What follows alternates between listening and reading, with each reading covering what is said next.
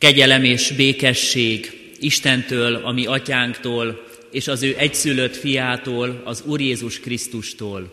Amen.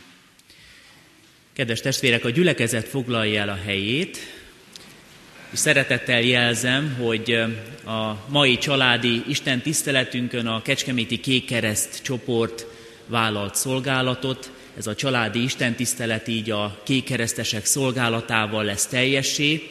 És azt gondolom, hogy a Kecskeméti Református Egyházközség Kebelében működő csoportot nem is nagyon kell bemutatni, hiszen már húsz éve van jelen ez a szolgálat egyházközségünkben.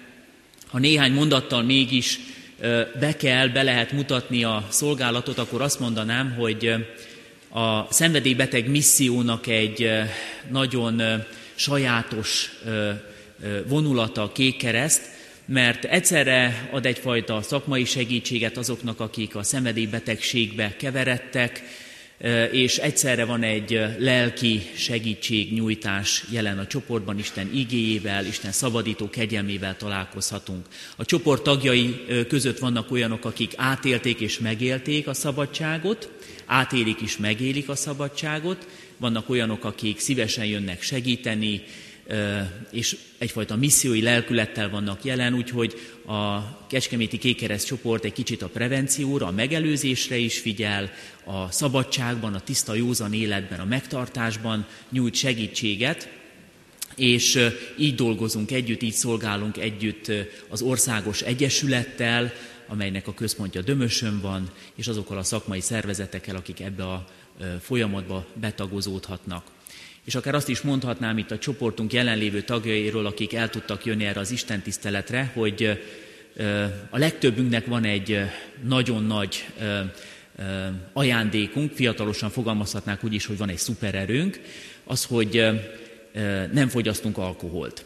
Ez egy önkéntes vállalás, úgy szoktuk fogalmazni, hogy szabadságunk van arra, hogy ne ígyunk alkoholt, szabad nekem nem fogyasztani alkoholt, nem inni. Én már két éve próbálom ki, és nagyon jó érzés, nagyon jó élmény ez. Ebbe a körbe csatlakozhattam én is, és sokan mások, és erről teszünk bizonyságot majd a mai istentiszteleten is.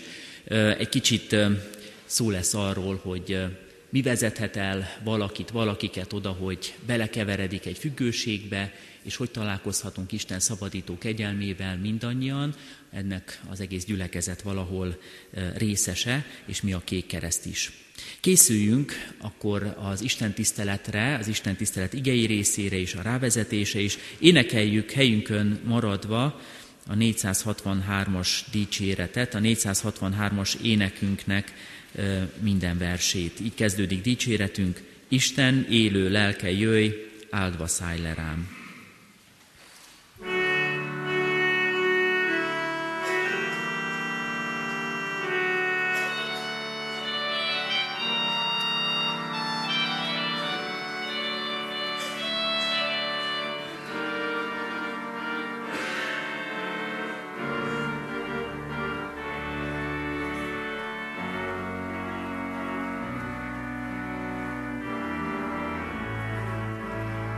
Amen.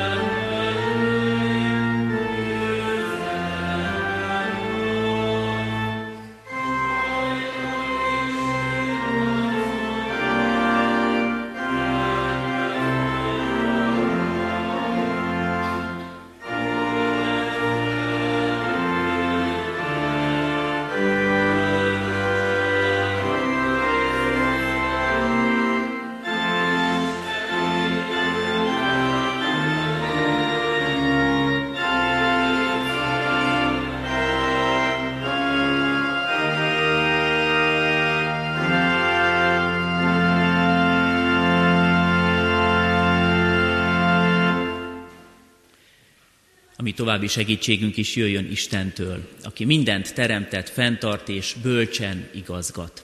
Amen.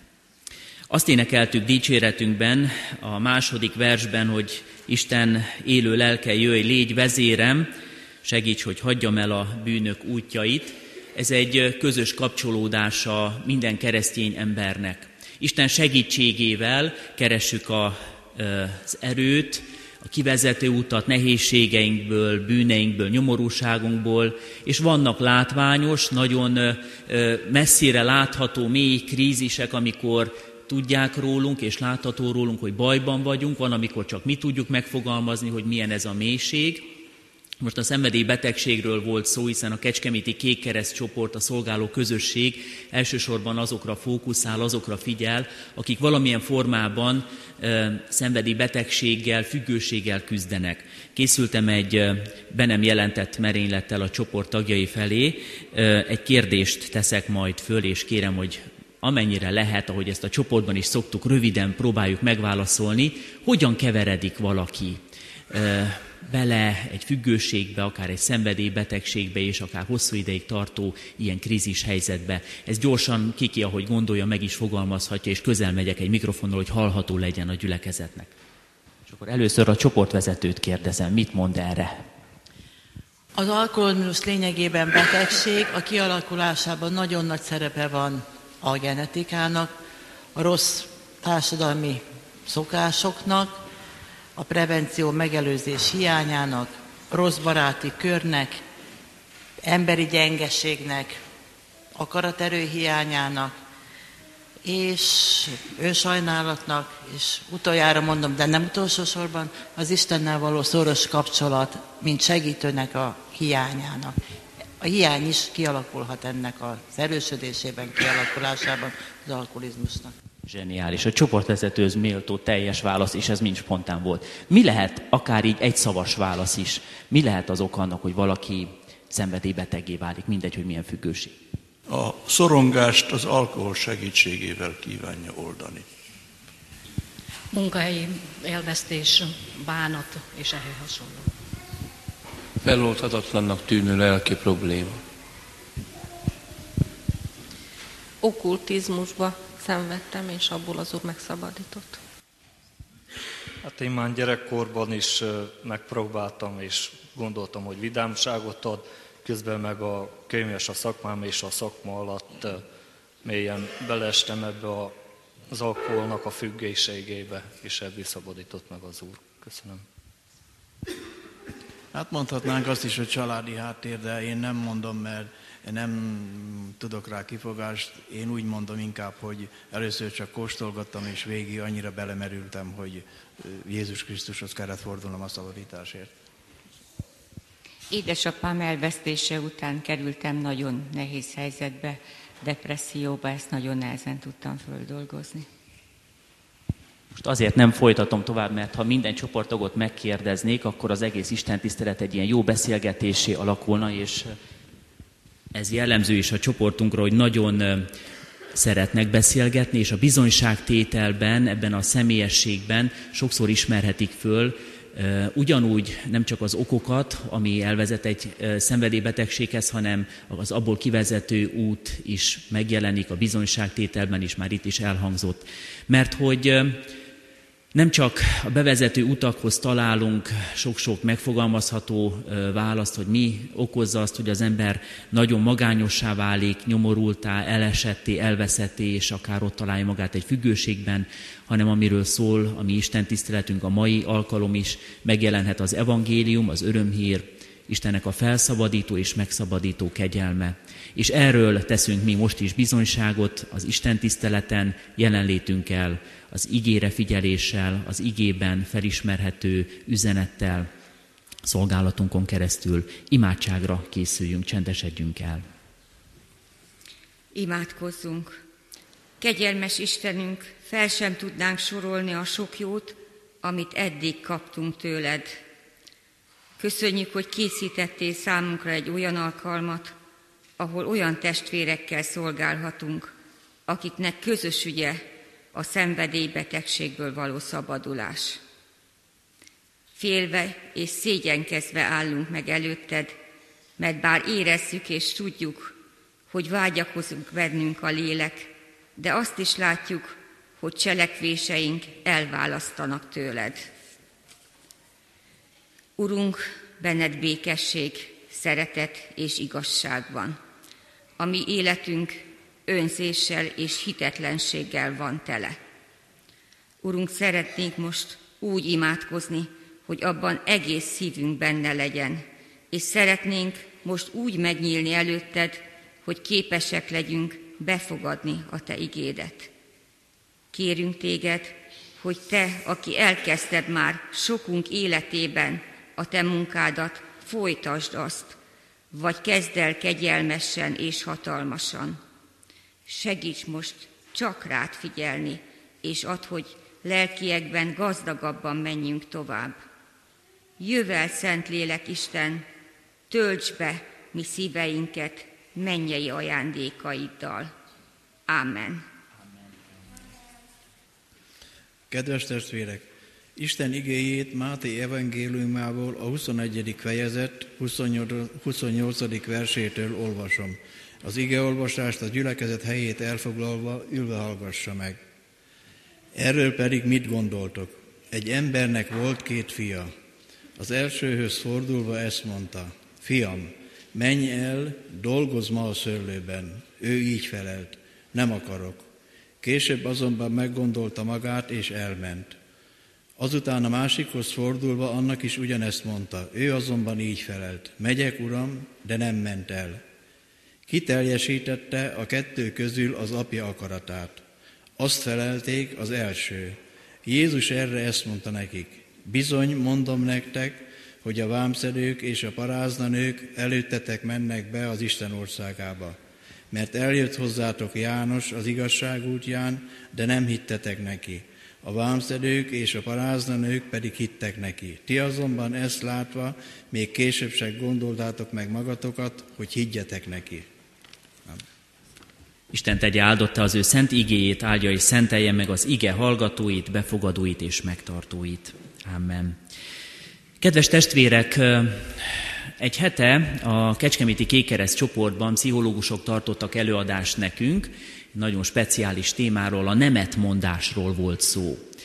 Lehet, hogy sokan azt gondolják, hogy hát ezt nem kell külön tanítani, van akinek nagyon jól megy, nemet tudnak mondani, már kiskorunktól fogva a gyerekekben szinte kódoltan ott van, de euh, mégiscsak egy nagyon fontos terület ez, mert euh, sokszor kerülhetünk hátrányba amiatt, hogy nem tudjuk elég jól érvényesíteni az akaratunkat, vagy éppen nem tudjuk jól védeni a saját erőforrásainkat, határainkat. És előfordulhat, hogyha nem tudunk a jó ügy érdekében nemet mondani, akkor egy döntően fontos helyzetben akár olyan állapotba is keveredhetünk, ami nagyon káros lehet a számunkra. Úgyhogy erről tanultunk, hogy valakit akár jelentős anyagi veszteség is érhet akkor, ha, ha nem tud nemet mondani a reklámokra, a reklámozásra, vagy a rákínálásra, és ha mindent megvesz, amivel találkozik, akkor még azt is, amire úgymond nincs szüksége, akkor nagy anyagi veszteségek érhetik. Vagy akár, hogyha valaki egy rossz társaságba keveredik, mert nem tud nemet mondani a hívó szóra, megtapasztalhatja, hogy egyre mélyebb és mélyebb szintre kerül erkölcsileg, pedig tudja valahol, hogy ez nem helyes, csak hát képtelen volt a határait védeni. És ugye beszélgetünk most a szenvedélybetegség kapcsán arról is, hogy ha valaki a kínálásra nem mond nemet, akár szenvedélybeteggé válhat a rászokás, a szokás, a gyakorlat révén, vagy visszacsúszó, visszaeső szenvedélybeteg lehet, ha nem mondja ki a nemet egy-egy kínálásra. Úgyhogy megtanultuk ezen az előadáson, az előadás ö, ö, folyamatában, hogy jól kell tudni nemet mondani, akkor, ha ennek van oka és alapja. Ez egy külső és belső összhang, kell, hogy legyen mögötte egy döntés, és utána kell, hogy legyen hozzá társuló technika is. És azt tanultuk meg nagyon röviden összefoglalva az előadást, hogy ami nem válaszunk, ha indokolt és tényleg az a helyes, akkor az legyen határozott. A válaszban legyen benne a nem szócska. Nagyon érdekes volt, hogy ezt is megmagyarázták az eladó pszichológusok, hogy miért kell. Nem kell magyarázkodni, legyünk gyors, egyértelmű és rövid válasszal, és ne adjunk esélyt arra, hogy meggyőzzenek, akár érzelmi zsarolással, akár valamilyen más formában eltérítsenek. Úgyhogy addig kell ismételgetni a nem választ, amíg a kérdező vagy rábeszélő fél el nem áll a szándékától. És ezt így fogalmaztuk, hogy legyen olyan, mint a régi bakelit lemez, amikor ha beakadt, mindig ugyanazt a szakaszt ismételgetem, mi is mindig ugyanúgy mondjuk, hogy nem. Sajnálom, de nem. Értem, hogy fontos neked, de nem. Nos, a mai történetünk, a mai ige szakaszunk arra e, tanít minket, hogy hogyan mondjuk igent. Ennek a másik oldala, e, mert hogy a saját lelki jóllétünk érdekében a megfelelő lehetőségekre az igen kimondása, az igen vállalása is nagyon-nagyon fontos. Keresztény szóhasználattal ebben az istentiszteleti környezetben mondhatjuk úgy is a mai történetünk kapcsán, hogy üdvösségünk érdekében, spirituális és lelki épülésünk érdekében mindig mondjuk igent arra, amit Jézus ajánl nekünk. És ami igen válaszunk legyen az előző példa alapján, a séma alapján határozott, tartalmazza az igent, legyünk gyorsak a cselekvésre, ne adjunk esélyt a gonosznak, a csábító hangnak, hogy eltérítsen győzködéssel, bármilyen más formában, hanem jussunk el az igen után a cselekvésig is. Mert hogy erről szól ez a mai történet, egy beszélgetésben kerül elő, Jézussal való beszélgetésben, így ö, ö, kérdez vissza Jézus, hogy mit gondoltok? Van egy édesapa, van két gyermeke, itt nagyon sok gyermek is van, remélem, hogy ilyen dolgok nem nagyon fordulnak elő a családban, de ö, az édesapa kér valamit a fiaitól, és a fiai közül az egyik azt mondja, hogy persze, persze, megcsinálom, kimegyek én a szőlőbe, aztán nem megy ki. A másik meg kapásból azt mondja, hogy nem megyek a szőlőbe. És később gondolja meg magát, és elmegy, és dolgozik. Természetesen. Arra a kérdés, hogy mit gondoltok magunkban, azt gondolom, sokszor azt mondjuk, hogy hát mindkettő cselekedett helytelen valahol. Mindkét fiú helytelenül cselekedett, az első nem akart szót fogadni, a másik pedig úgy tett, mintha engedelmes volna, mégsem volt az. A különbség, hogy az első meggondolta magát. Egy kicsit értenünk kell a kortörténetet, gyorsan vissza is megyünk kétezer évet az időben, és beszélünk arról, hogy annak a korszaknak jellemző hozzáállásáról beszél Jézus. A két fiú két csoportot, két hozzáállást tükröz.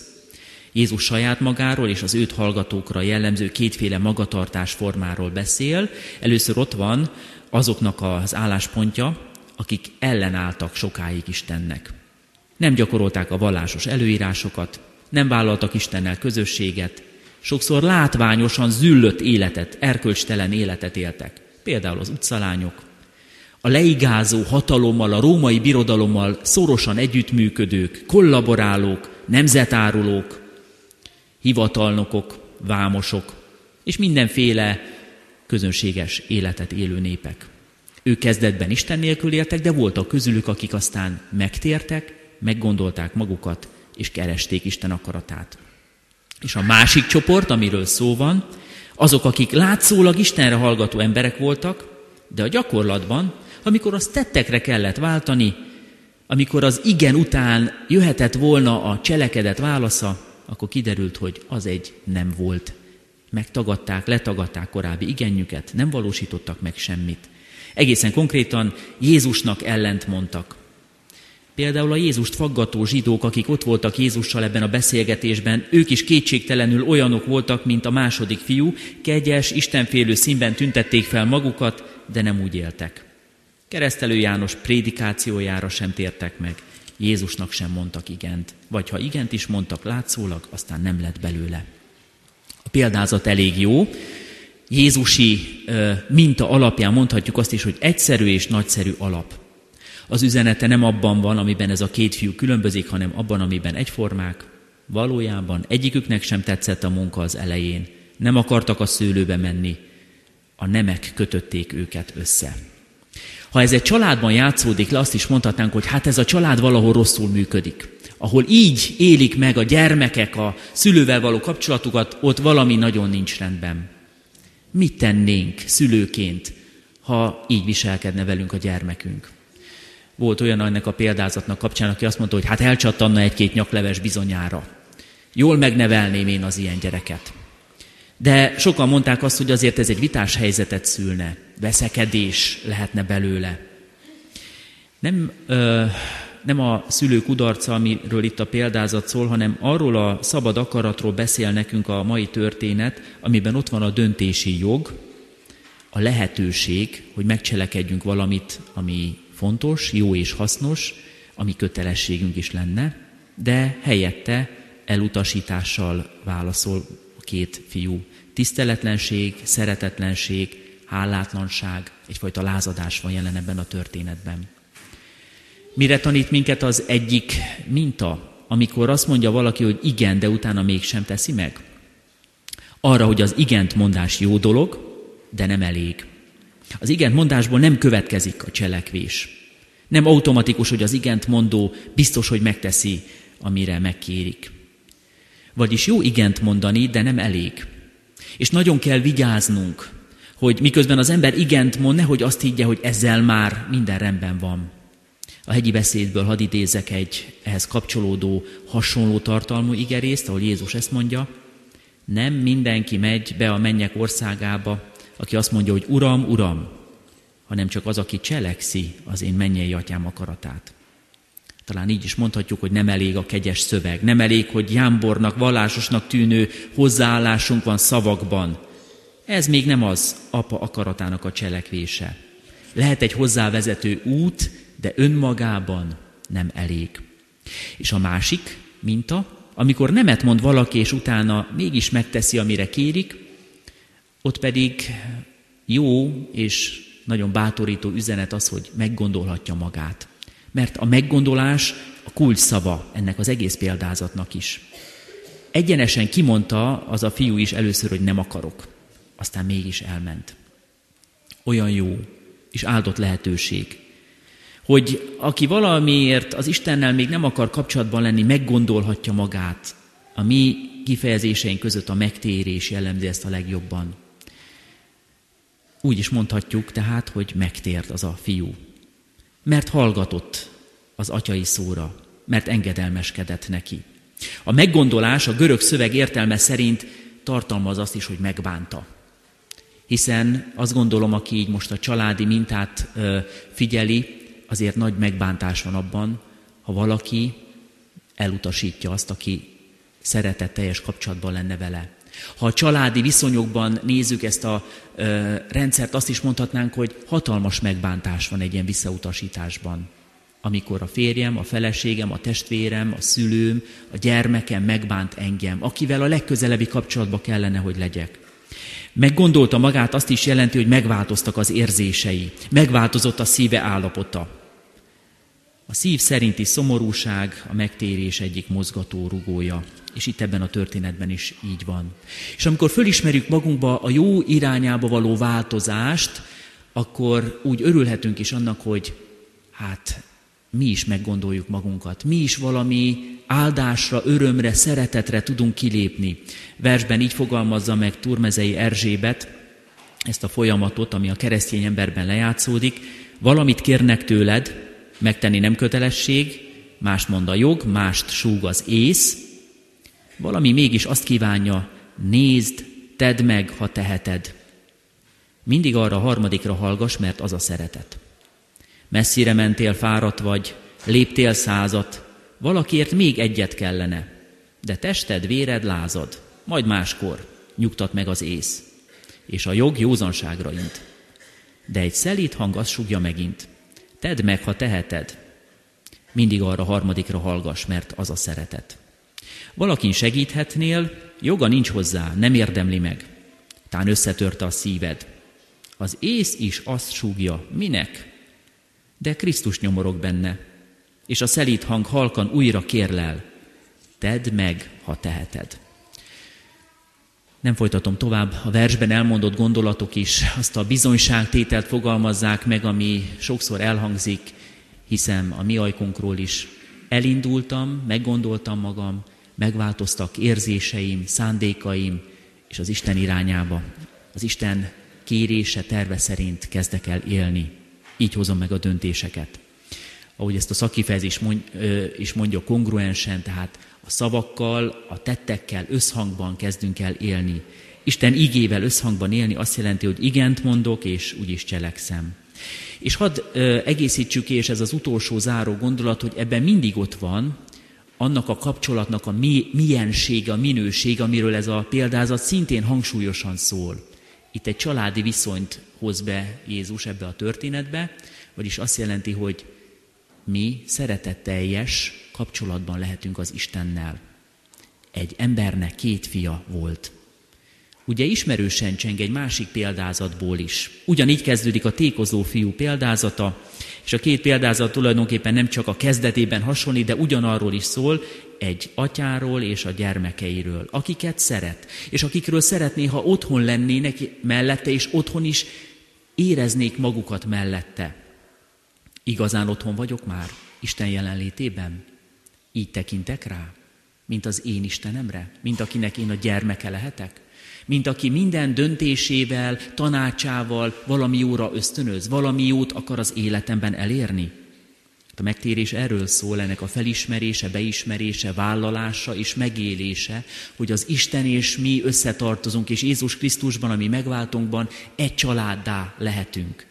És a feladat nem egyfajta kötelezőség. Nagyon jó, hogy ebben a példázatban is a családban kapott feladat, a szőlőbe való kimenetel nem egyfajta rabszolgaságot jelent, nem az, hogy ó, már megint házi munka van, feladat, el kell szakadni a játéktól, a, a pihenéstől, a hobbitól, hanem életcél, szent cél, lehetőség, a társas viszonyban azt jelenti, hogy fontos helyem van, Isten megbízik bennem, végül is a családé, az enyém is az, amiben ott lehetek.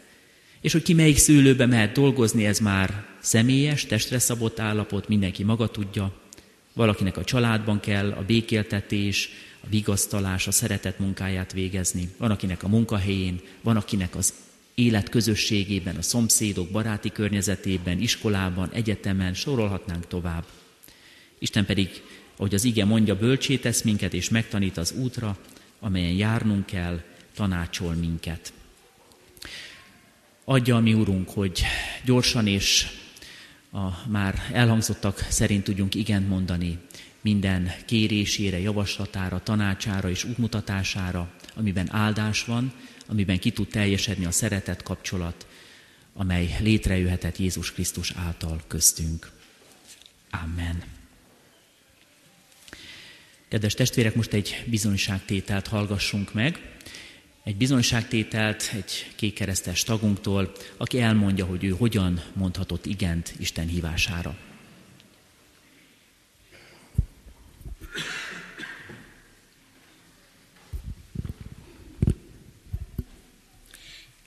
Kedves gyülekezet és kedves testvérek!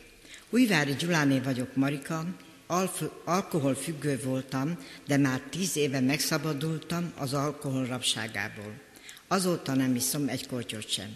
Szüleim is alkoholisták voltak, de azért nem kellett volna nekem is azzá válni. Az ő hibájuk nem lehet mentségem, mentségül. Ma már tudom, hogy ez csak is az én hibám, és hát talán bánom is, hogy beleestem ugyanabba a hibába, amiben ők. Az óember időmben még azt gondoltam, hogy az alkohollal mindent megold pillanatnyi megkönnyebbülés. Örömet jelent, ez igaz is volt, arra a kis időre nem éreztem aggodalmat. Sajnos egy pohár után jött a másik, majd a többi, és nem volt megállás. Ennek számomra akkor lett vége, mikor kórházba kerültem, és jöttek a problémák. Ráment az egészségem az alkoholra, és kevés esélyem volt a gyógyulásra és az életben maradásra. Sokan imádkoztak az életemért és megtérésemért. Családom mindvégig mellettem állt, nekik is köszönhetem. Ott a kórházban kaptam az Istentől a megszabadító kegyelmet és a teljes újjászületést. Jézus adott nekem egy nagyon jó esélyt, hogy újra kezdjem az életemet. Elmondom, testvérek, azt is, hogy korábban nem voltam hívő, de templomba jártam. Megtérésem óta minden nap olvasom a Bibliát a férjemmel, és a férjem nélkül is keresem az Isten közelségét, és nagyon sokat foglalkozom a, a Jóistennel. sokat beszélgetek vele, és próbálok, és így sokkal jobb, jobb lett az életem, és jobb, jobban élek. Az életem teljesen megváltozott, most már Istent szolgálom. Hiszem, hogy nekem ilyen mélyre kellett süllyednem, de Isten nem hagyott meghalni, mert feladatom van még ezen a világon. Felidézve az elmúlt éveket, az Úrnak legyen hála, visszanyertem az egészségemet, a jókedvemet. A kórházi kezelés után nem sokára eljutottam a Kecskeméti Kékkereszt csoportba, majd rövid időn belül Dömösre, egy kéthetes gyógyító alkalomra, ami még közelebb vitte az Úrhoz. Nagyon jó volt ott lenni, az Isten közelsége gyógyítóan hatott rám. Testben, lélekben megerősödtem. Azóta is, ha csak tehetem, gyakran járok Dömösre vissza, hitmélyítő alkalomra, és már másoknak is tudok segíteni, ezzel és szolgálva az Urat. Nagyon jól érzem magam a Kecskeméti Kékkereszt csoportban, ahol lelkitársakat, igaz testvéreket és családot találtam.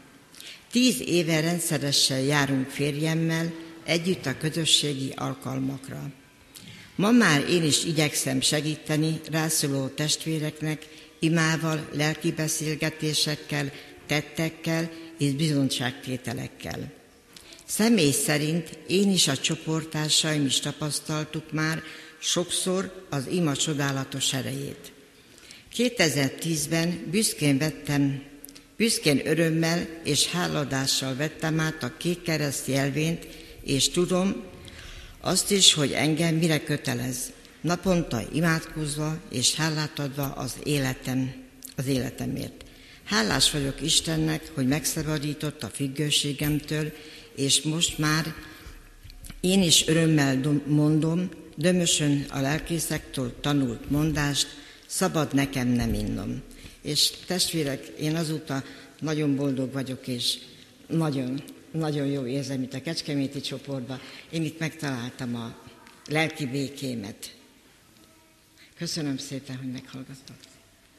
Jézus Krisztus megszabadított, áldom az Isten bárányát.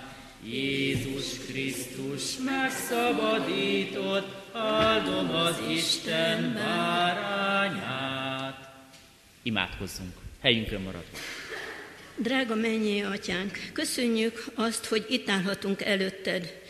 Köszönjük neked a mennyei rendet, amit itt a földön is kiárasztasz ránk, a te fiad által, az ő kereszt halála által a feltámadásában, a Szentlélek jelenlétében. Köszönjük és hálás vagyunk az igért, ami ma is szól hozzánk, és munkálkodik közöttünk, bennünk és az egyházban. Dicsőség neked, mindenható Istenünk! Ezért bátran bizalommal fordulunk hozzád, mert szeretsz minket, mi is szeretünk Istenünk. Kérlek téged, tartsd meg a te kegyelmedben, Krisztus Jézus szeretetében, a Szentlélek által, aki munkálkodik bennünk, elvezet bennünket minden igazságra. És kérlek, bocsáss meg minden bűnünket, emberi gyarlóságainkat, bocsáss meg a nemzeti bűneket is, hogy fel tudjunk szabadulni az országunk a bűnökből, a vétkekből, mulasztásaiból, hogy a te kegyelmed még jobban ki tudjon áratni, hogy ne növekedjék tovább az elszegényedés, a hite, hit elhagyása. Te benned bízva, Urunk, kérlek, segíts bennünket, támogass, támogass, támogasd a nehéz sorsban élők embertársainkat, hogy tudjanak emberhez méltóan élni. Kérlek, állítsd le a szegénységet az országunkba. Szeretettel fordulunk a gyászolók felé is. Kérjük, Istenünk, a te vigasztalásodat áraszt ki mindazokra, akik szeretteiket, szeretteik elköltöztek a halál fájdalmában. És kérlek, vigasztald őket, köszönjük, hogy meghallgattál, bízunk benned, szerető Istenünk. Köszönjük az igét, amely ma is szól hozzánk, meg van írva. Aki a te, meg van írva, te vagy a mi gyógyítónk, ezért bátran fordulunk hozzád. Kérlek, gyógyítsd meg a betegeinket, és azokat is, akik lassan elhúzódó betegségben szenvednek, és adj erőt nekik, hogy a te kegyelmed által megerősödjenek. Arra is kérünk téged, Istenünk, akik a halálhoz közel vannak, adj kegyelmet, hogy hozzá tudjanak fordulni bűneik bocsánatáért, hogy az üdvösséget megkaphassák, átvegyék tőled, és hogy megismerjenek téged, mint megváltót. Köszönjük a családjainkat, a rokonainkat, barátainkat, kérjük a te kegyelmedet, árasz ki rájuk, és a kapcsolatainkra is. Az egyedülállókért is imádkozunk, kérlek Istenem, támogasd őket, hogy ne legyenek elhagyatottak. Fohászkodunk a Kékkereszt csoportért is, hogy amit, amire elhívtad, azt, Uram, továbbra is be tudjuk tölteni. Szabadításodat, gyógyításodat, mindenki át tudja venni tőled, amire szüksége van. Továbbra is kérjük a, a te kegyelmedet, Uram, a kórházi szolgálatokra, a hajléktalan szálon való szolgálatra, a te csodálatos kegyelmedet, a te segítségedet. Köszönjük, mennyei atyánk, Jézus Krisztust, a te fiadat, és hogy ezáltal mehetünk te hozzád, hogy most meghallgattál bennünket. Áldásodat kérjük az előttünk, kérjük, és elfogadjuk azt tőled, és ami előttünk álló időszakra, hogy azt is el tudjuk végezni. Köszönjük, és hálás szívvel megköszönjük ezeket, és még hálát adunk a Kecskeméti Református egyházért, a közösségért, mert Isten útján jár, vigyázz rá, Urunk, mert, és azért is, hogy támogassa a Kékkereszt csoportot. Hála neked, Úr Jézus Krisztus. Amen. Amen. Fennállva mondjuk el az Úrtól tanult imádságot is együtt. Mi, Atyánk, aki a mennyekben vagy, szenteltessék meg a te neved, jöjjön el a te országod, legyen meg a te akaratod, amint a mennyben, úgy a földön is. Mindennapi kenyerünket add meg nekünk ma, és bocsásd meg vétkeinket, miképpen mi is megbocsátunk az ellenünk vétkezőknek, és ne vigy minket kísértésbe, de szabadíts meg a gonosztól, mert tiéd az ország, a hatalom és a dicsőség mind örökké. Amen. Kérjük és fogadjuk az áldást. Istennek népe, áldjon meg téged az Úr, és őrizzen meg téged. Ragyogtassa rád orcáját az Úr, és könyörüljön rajtad. Fordítsa az Úr az ő orcáját tereád, és adjon békességet. Amen. Gyülekezet, foglalja el a helyét. Köszönöm. Röviden hallgassuk meg a hirdetéseinket is, részletesen megtaláljuk a kiáratoknál elhelyezett hirdetőlapokon, vigyünk magunkkal belőle, és azoknak is vihetünk, akik nem tudtak ma eljönni istentiszteletre, de talán várják, kérik ezeket a híreket, hirdetéseket, az internetes felületen is megtalálható. Csak néhányat emelek ki a lehetőségek közül. Ha az Úr akarja és megtartja életünket, a ránk következő napokon is sok-sok lehetőség lesz találkozni Isten igéjével a gyülekezet közösségében. Kedden házi bibliórát tartanak a Petőfi városban, Mező Gábornál és családjánál, az Áfonya utca tíz szám alatt, e, és szintén házi biblióra lesz a Műkárt városban is, Kontra Péter e, családjánál, a Tüzér utca négy szám alatt. Szerdán nemzeti ünnepünkön megemlékezésre hívnak és várnak mindenkit három órára délután, e, és koszorúzás is lesz a megemlékezés keretében a Kossuth szobornál. E, Nemzeti ünnepünkön, kilenc órakor csütörtökön ünnepi istentiszteletet tartunk, ezen a napon a bibliórák és ezek az alkalmak elmaradnak. Szombaton vigasztaló istentiszteletre hívjuk és várjuk a gyászolókat, és ránk következő vasárnapon Böjt ötödik vasárnapja lesz, a szokott istentiszteleti lehetőségekre várjuk a kedves testvéreket. Minden alkalom részletesen megtalálható a hirdetőlapokon. Imádkoztunk a gyászolókért, Isten vigasztaló kegyelmét kérjük életükre, akár az elmúlt időszakban álltak meg koporsó, ravatal mellett, akár a ránk következő napokban lesz majd ilyen teher az életükben. És együtt sírva a sírókkal, utána együtt tudunk örülni az örülőkkel is, örülünk a házasulandó jegyeseinknek, Másodszor hirdetjük, hogy Nagy Krisztian jegyezte Dávid Noémit, Isten áldását kérjük az ő tervezett házasságukra. Köszönjük az adományokat is, száz huszonkilencezer-ötszáznyolcvan forint érkezett be március hetedikéig egyházközségünk pénztárába. Isten tartsa és őrizze meg továbbra is egyházközségünket, gyülekezetünk minden tagját, legyen ő a gyülekezet őriző pásztora. Amen. Záró dicséretünket, a kétszázas éneket énekeljük, a kétszázas dicséretünk mind a hat versét, kétszázas énekünket énekeljük. Így kezdődik dicséretünk, a kétszázas ének. Ó, maradj kegyelmeddel mi velünk, Jézusunk!